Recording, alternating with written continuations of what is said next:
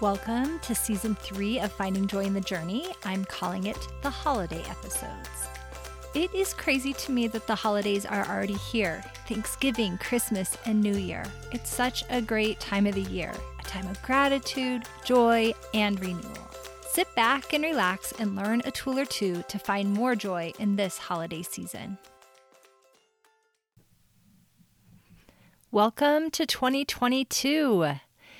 It is still the holiday season in my mind until I've finished reviewing the previous year and planning for this next year. My husband and boys are off snowboarding today, and it's the perfect day for me to sit down, think about 2021, plan for 2022, and usually I would relish this, but instead I've been finding all these things to distract myself. And one of the things I knew I had to do was record a podcast. But first, I had to edit another podcast that I work on, The Gift of Giving Life. I was editing that podcast, which actually I had read a post that Felice, one of my co authors on The Gift of Giving Life, had written for 2012 New Year's. And as I was editing it, I was like, oh, this is the message that I needed to hear. And I thought, I bet my listeners on Finding Joy in the Journey would love this message too. So, in order for me to now focus on what I think I'm ready to do now, I'm just going to share these beautiful, beautiful thoughts that Felice shared about how you already are what you're becoming. Take a listen and enjoy, and I hope that it inspires you as much as it inspired me. You already are what you are becoming. Perhaps some of you have already set your New Year's intentions. Even if you haven't, that's okay. I know that you're often thinking of your hopes and dreams and desires for change or transformation. And even if you haven't spoken it out loud, it has already entered your heart.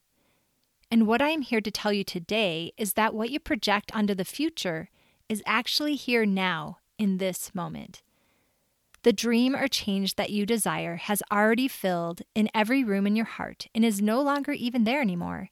It is now in your bloodstream. We've just come away from a wonderful holiday that is all about a birth story. I love birth stories, and you probably do too, because you are listening to a birthy podcast.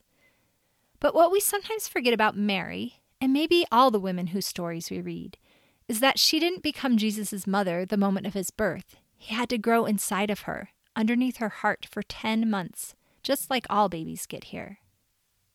And that is how almost everything works. Almost everything grows inside of us and then is born. Rilke is famous for saying, everything is gestation and then birthing. He's not talking necessarily about human babies, but we grow and birth other kinds of babies all the time, like a beautiful art project, or a book, or a change in behavior, all these things grow in our hearts for a while before we may actually make the art piece or decide to get baptized or to uplevel our relationship. Some of you know the story of my daughter Phoebe, who told me nine months ago, when she was four, that when she grew up she wanted to be a prophet.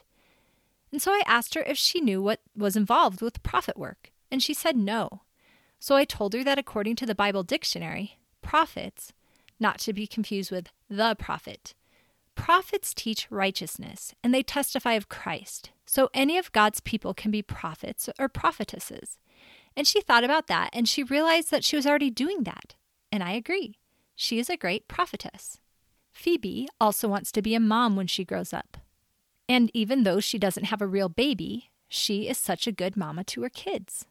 So, whatever your intentions are for the new year, I'd love to invite you to embrace the idea of how you already are or do or have what you want and hope for. We know that Jesus Christ, as a wee little baby, did not know everything of his divine mission at first. The scriptures say, from grace to grace. But that didn't change the fact that even as an infant, he was the Savior of the world. Another example is Adam and Eve. Both Adam and God, when they were talking about Eve, called her the mother of all living before she ever had a baby and thousands of years before Jesus was ever born and did his atonement for our sins and sadness, everyone on earth, including Adam and Eve, could use the benefits and power of the atonement as if it already happened. When I think about the young Virgin Mary, I'm sure that the angel's visit to her was not the beginning of her relationship with Jesus.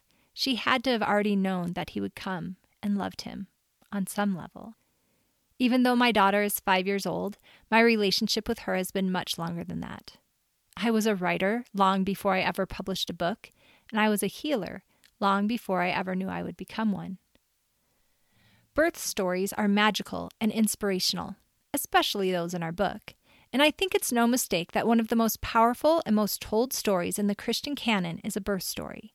And that baptism, that first ordinance that gets us in the door to Christ, is likened unto birth. If I could have one wish for everyone this new year, it would be that we could all remember that everything is gestating and then birthing. And so, whatever your goals, even if you can't tell the birth story of that goal yet, remember that you already are what you are becoming, and that each step of the journey to becoming has value. And by appreciating each day and each step, you honor the pregnancy as well as the birth. And if you ever feel stretched or heavy along the way, perhaps you'll stop on a hillside to breathe and recognize that you are carrying holy cargo. And perhaps it is not heaviness, but abundance that surrounds you.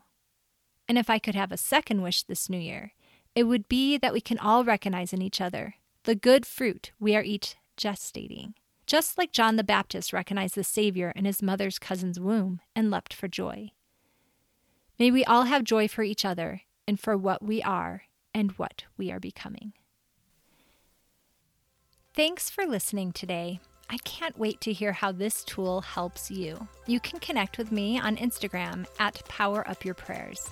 Also, please rate, review, and subscribe to the podcast. I have instructions on how to do this on my website, SheridanRipley.com, as well as a lot of other great resources. I love to read every review that I get. It makes me feel so happy to know that I'm helping others. Also, if you have a friend you think would benefit from this podcast, please share it with them. Enjoy your week.